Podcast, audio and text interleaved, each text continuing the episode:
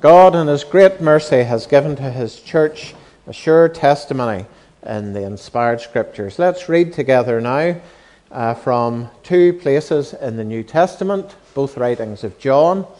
First of all, just a few verses from John's Gospel, the first chapter and the first verse.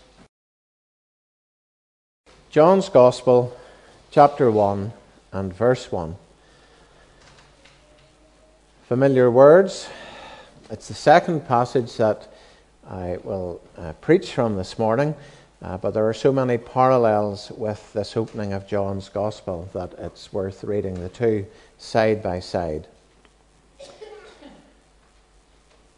As you read it too, you hear echoes of the first book of the Bible, of Genesis one.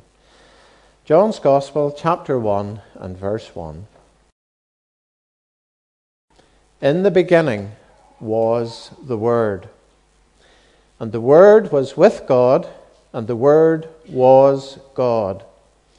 He was in the beginning with God.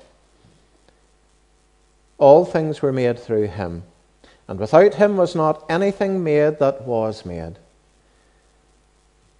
In him was life, and the life was the light of man. The light shines in the darkness, and the darkness has not overcome it. Then if you turn to uh, John's first epistle, uh, so the same man, the same disciple who wrote this gospel, uh, turning to First John, James, First and Second Peter, First and Second, Third John. So First John and chapter one. And we'll read this first chapter together, and then uh, later we'll uh, return to it. John chapter one, verse one. That which was from the beginning, which we have heard, which we have seen with our eyes, which we looked upon and have touched with our hands concerning the word of life. The life was made manifest, and we have seen it, and testify to it, and proclaim to you the eternal life, which was with the Father, and was made manifest to us. That which we have seen and heard we proclaim also to you, so that you too may have fellowship with us. And indeed, our fellowship is with the Father and with his Son, Jesus Christ. And we are writing these things so that our joy may be complete.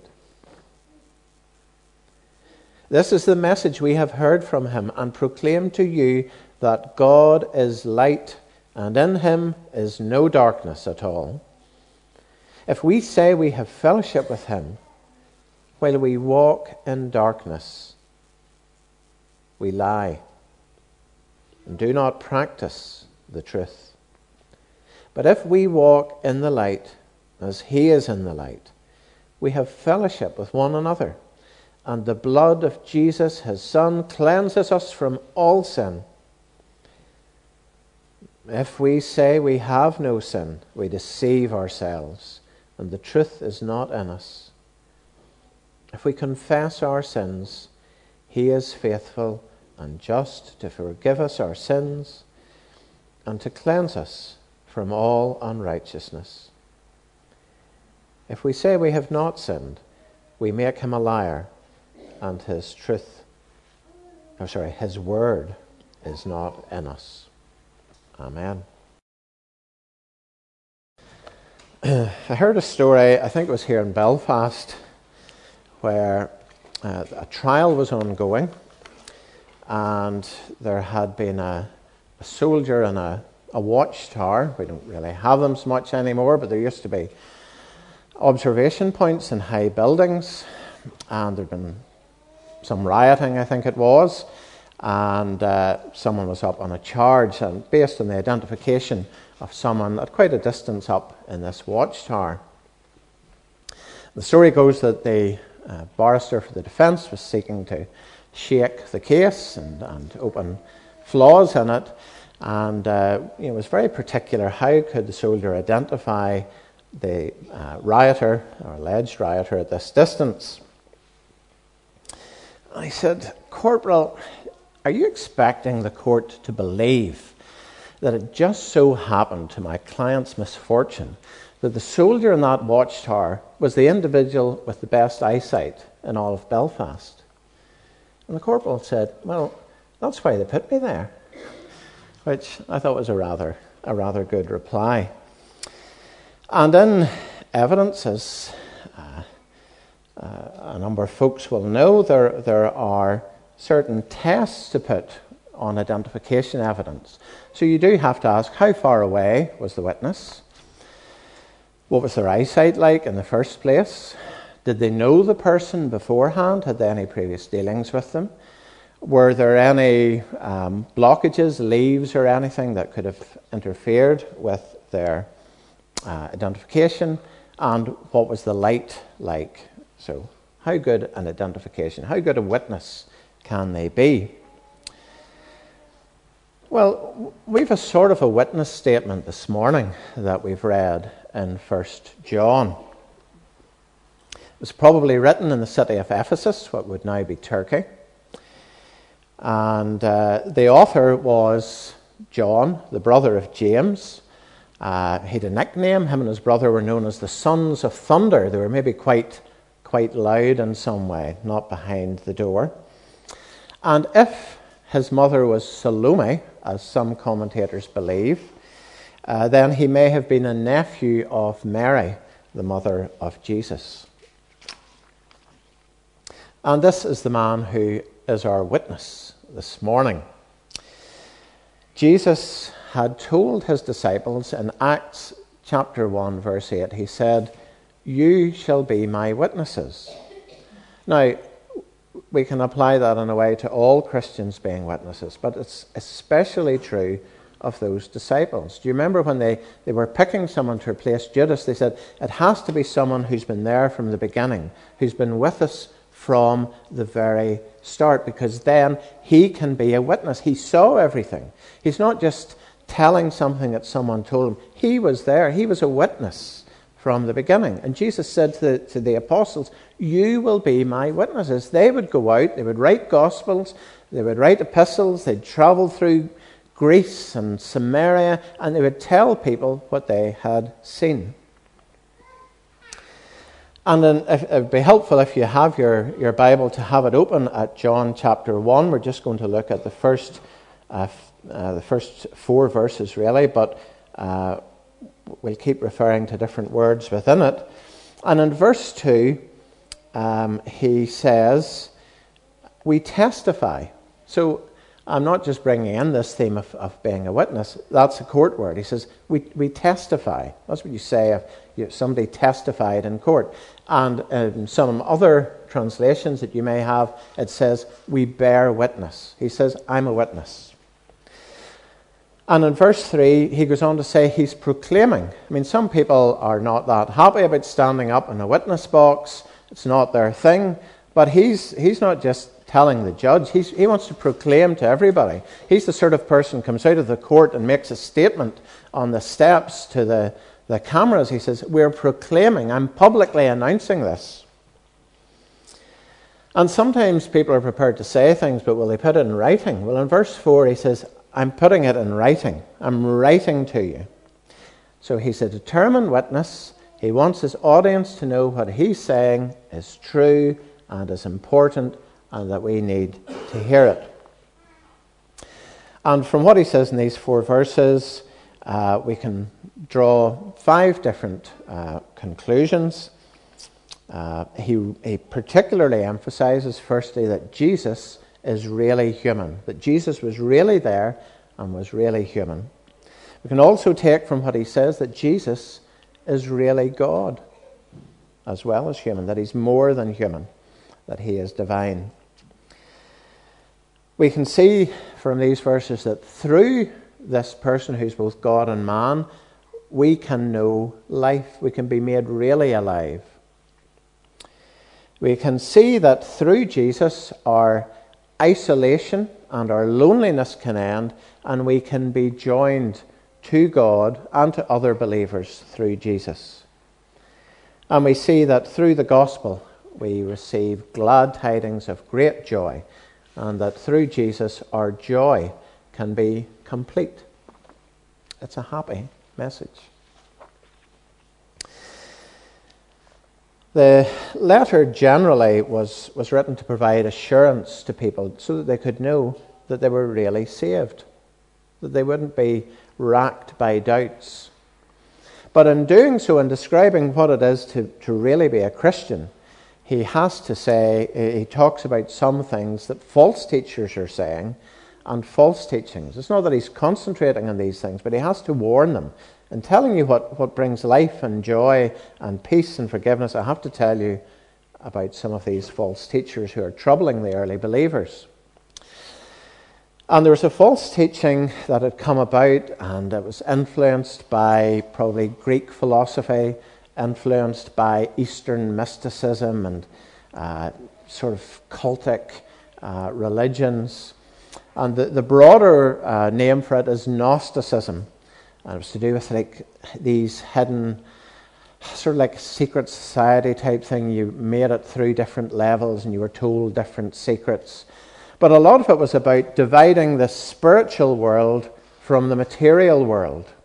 And it was saying the spiritual world is good, all the material world, the flesh and the fleshly world, that's all bad.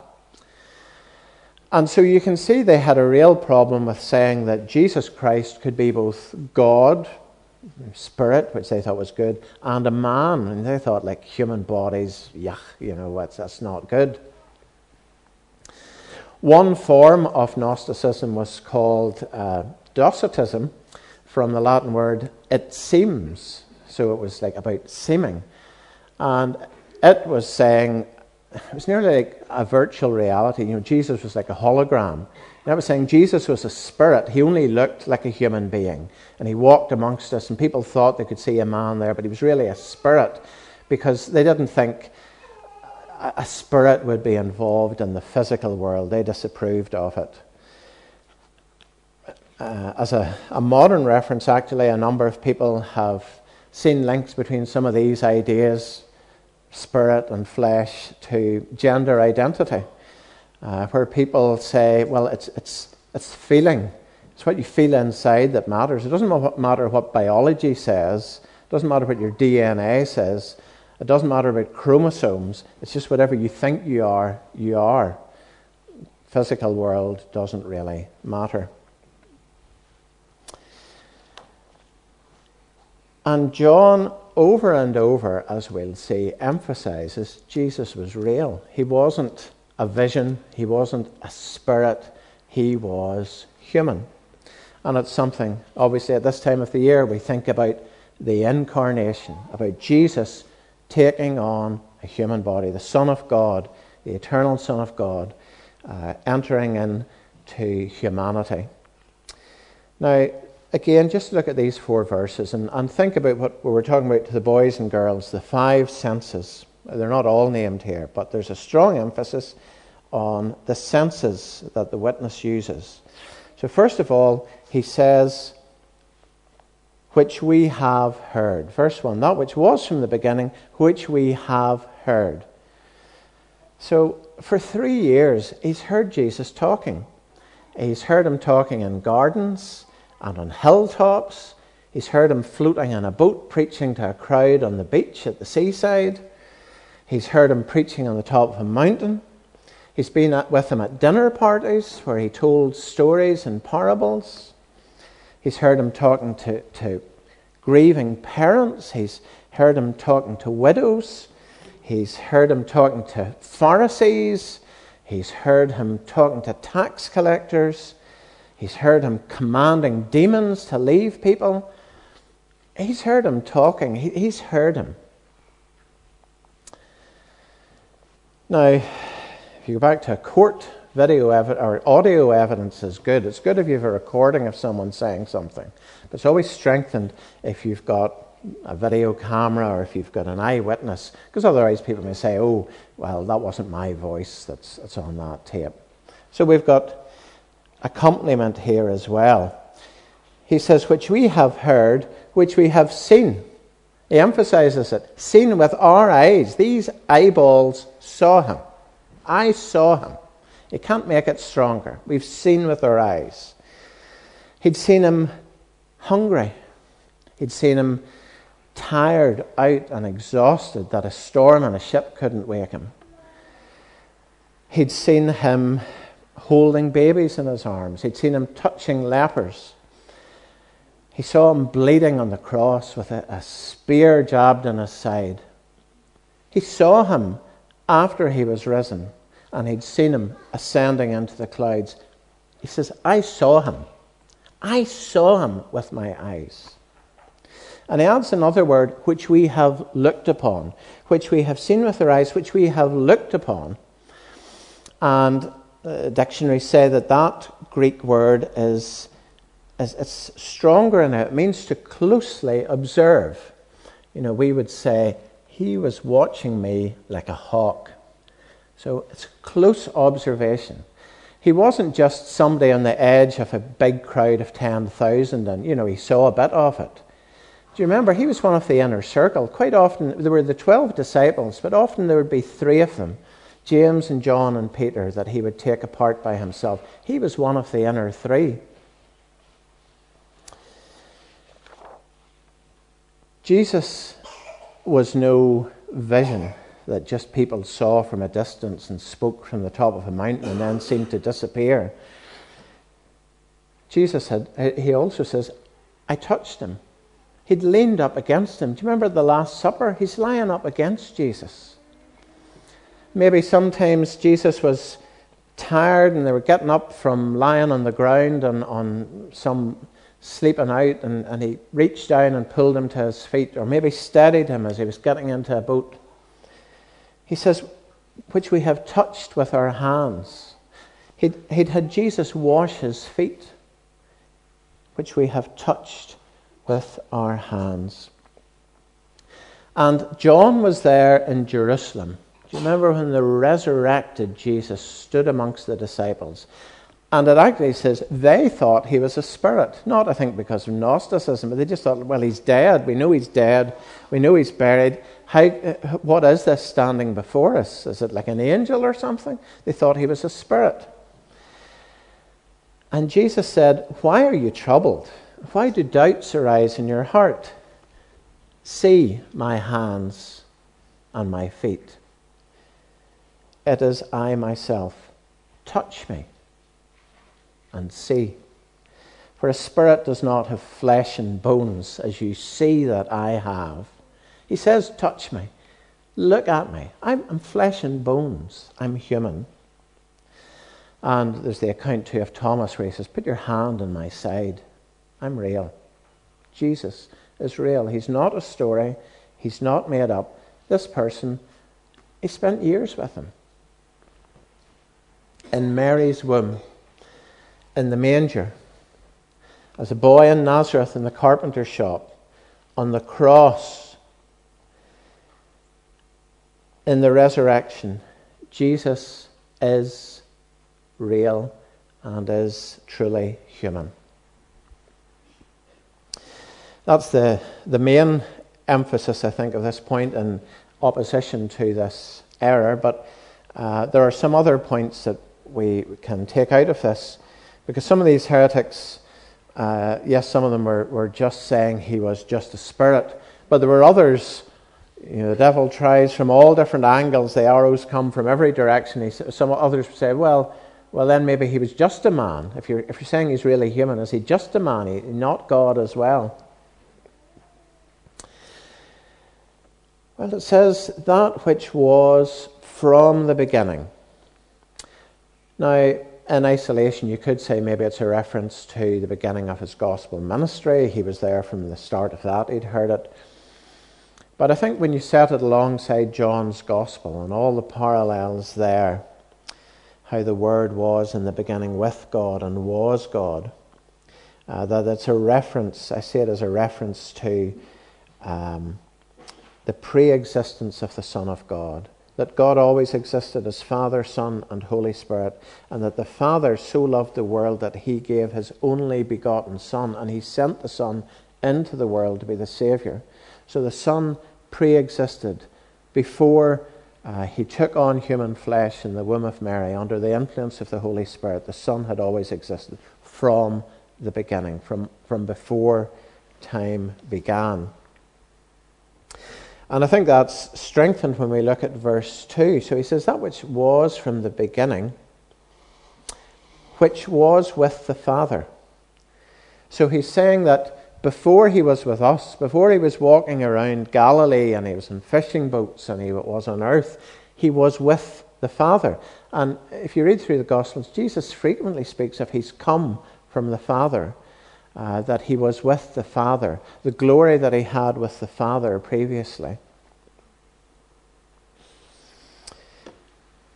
Um, in Micah uh, five two, where it speaks of a ruler to come from Bethlehem Ephrathah, it says, he whose coming forth is from of old, from ancient days. So, whilst the prophet may not have fully understood it, he says there's a ruler coming.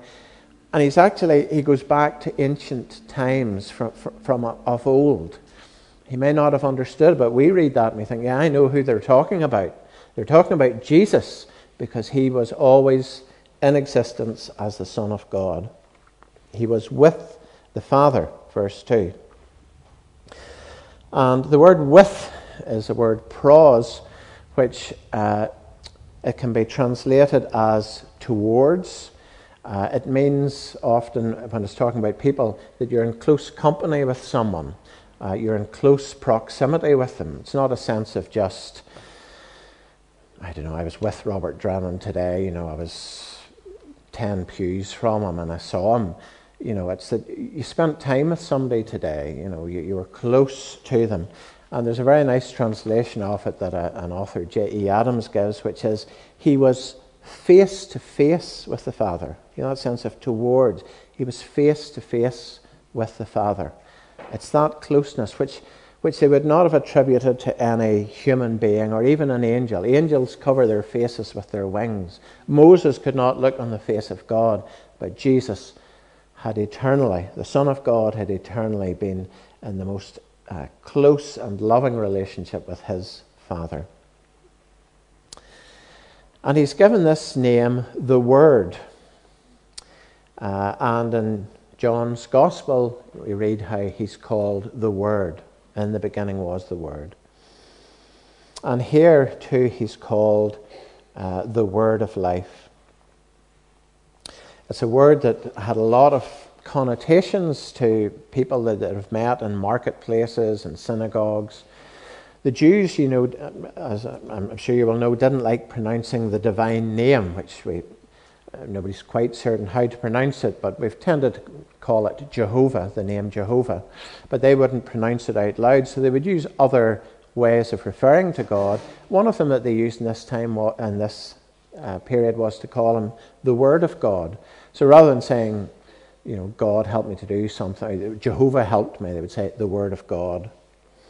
And even for the pagans, even for the Greeks, the philosopher Plato, uh, he used logos, the word. Uh, it's logos in Greek.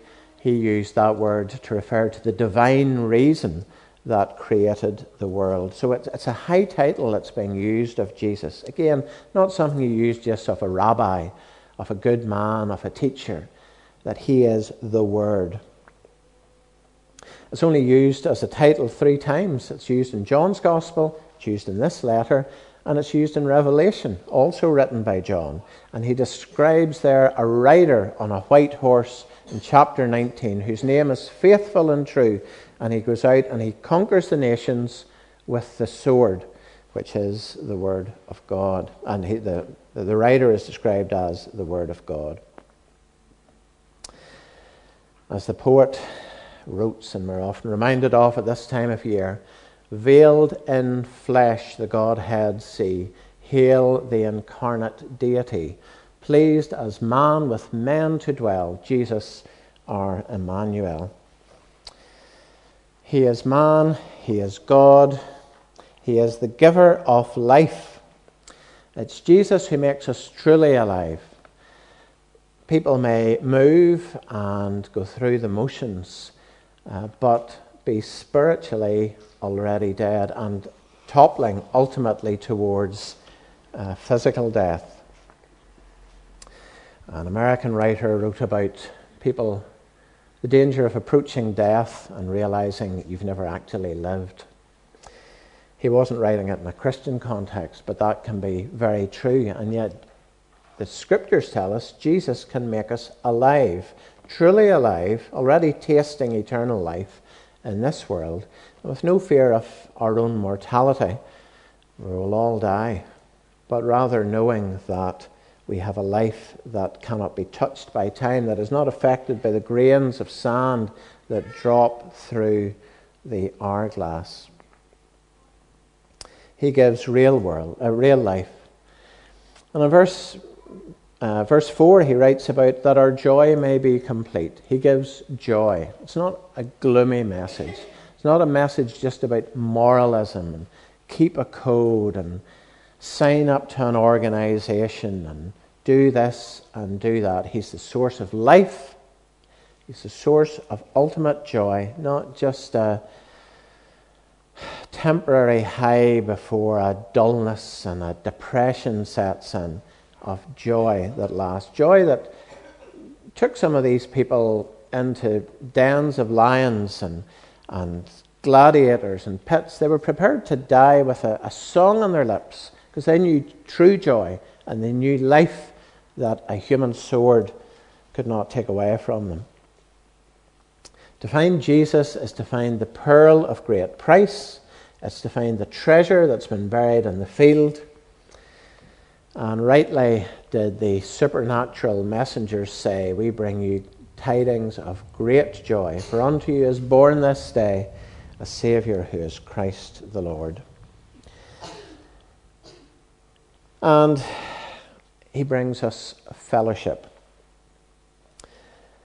A lot of people, not just Christian writers, talk about how isolated a lot of people feel in today's world. Very, a lot of structures breaking up, uh, family break up, um, communities not the same as they were, different even social organizations, people feeling isolated and sometimes looking for some kind of fellowship online through computers uh, with others who are far away. People can live in big cities and be surrounded by thousands of people and yet feel really lonely and cut off. Cut off from their fellow human beings, but cut off from their Creator too.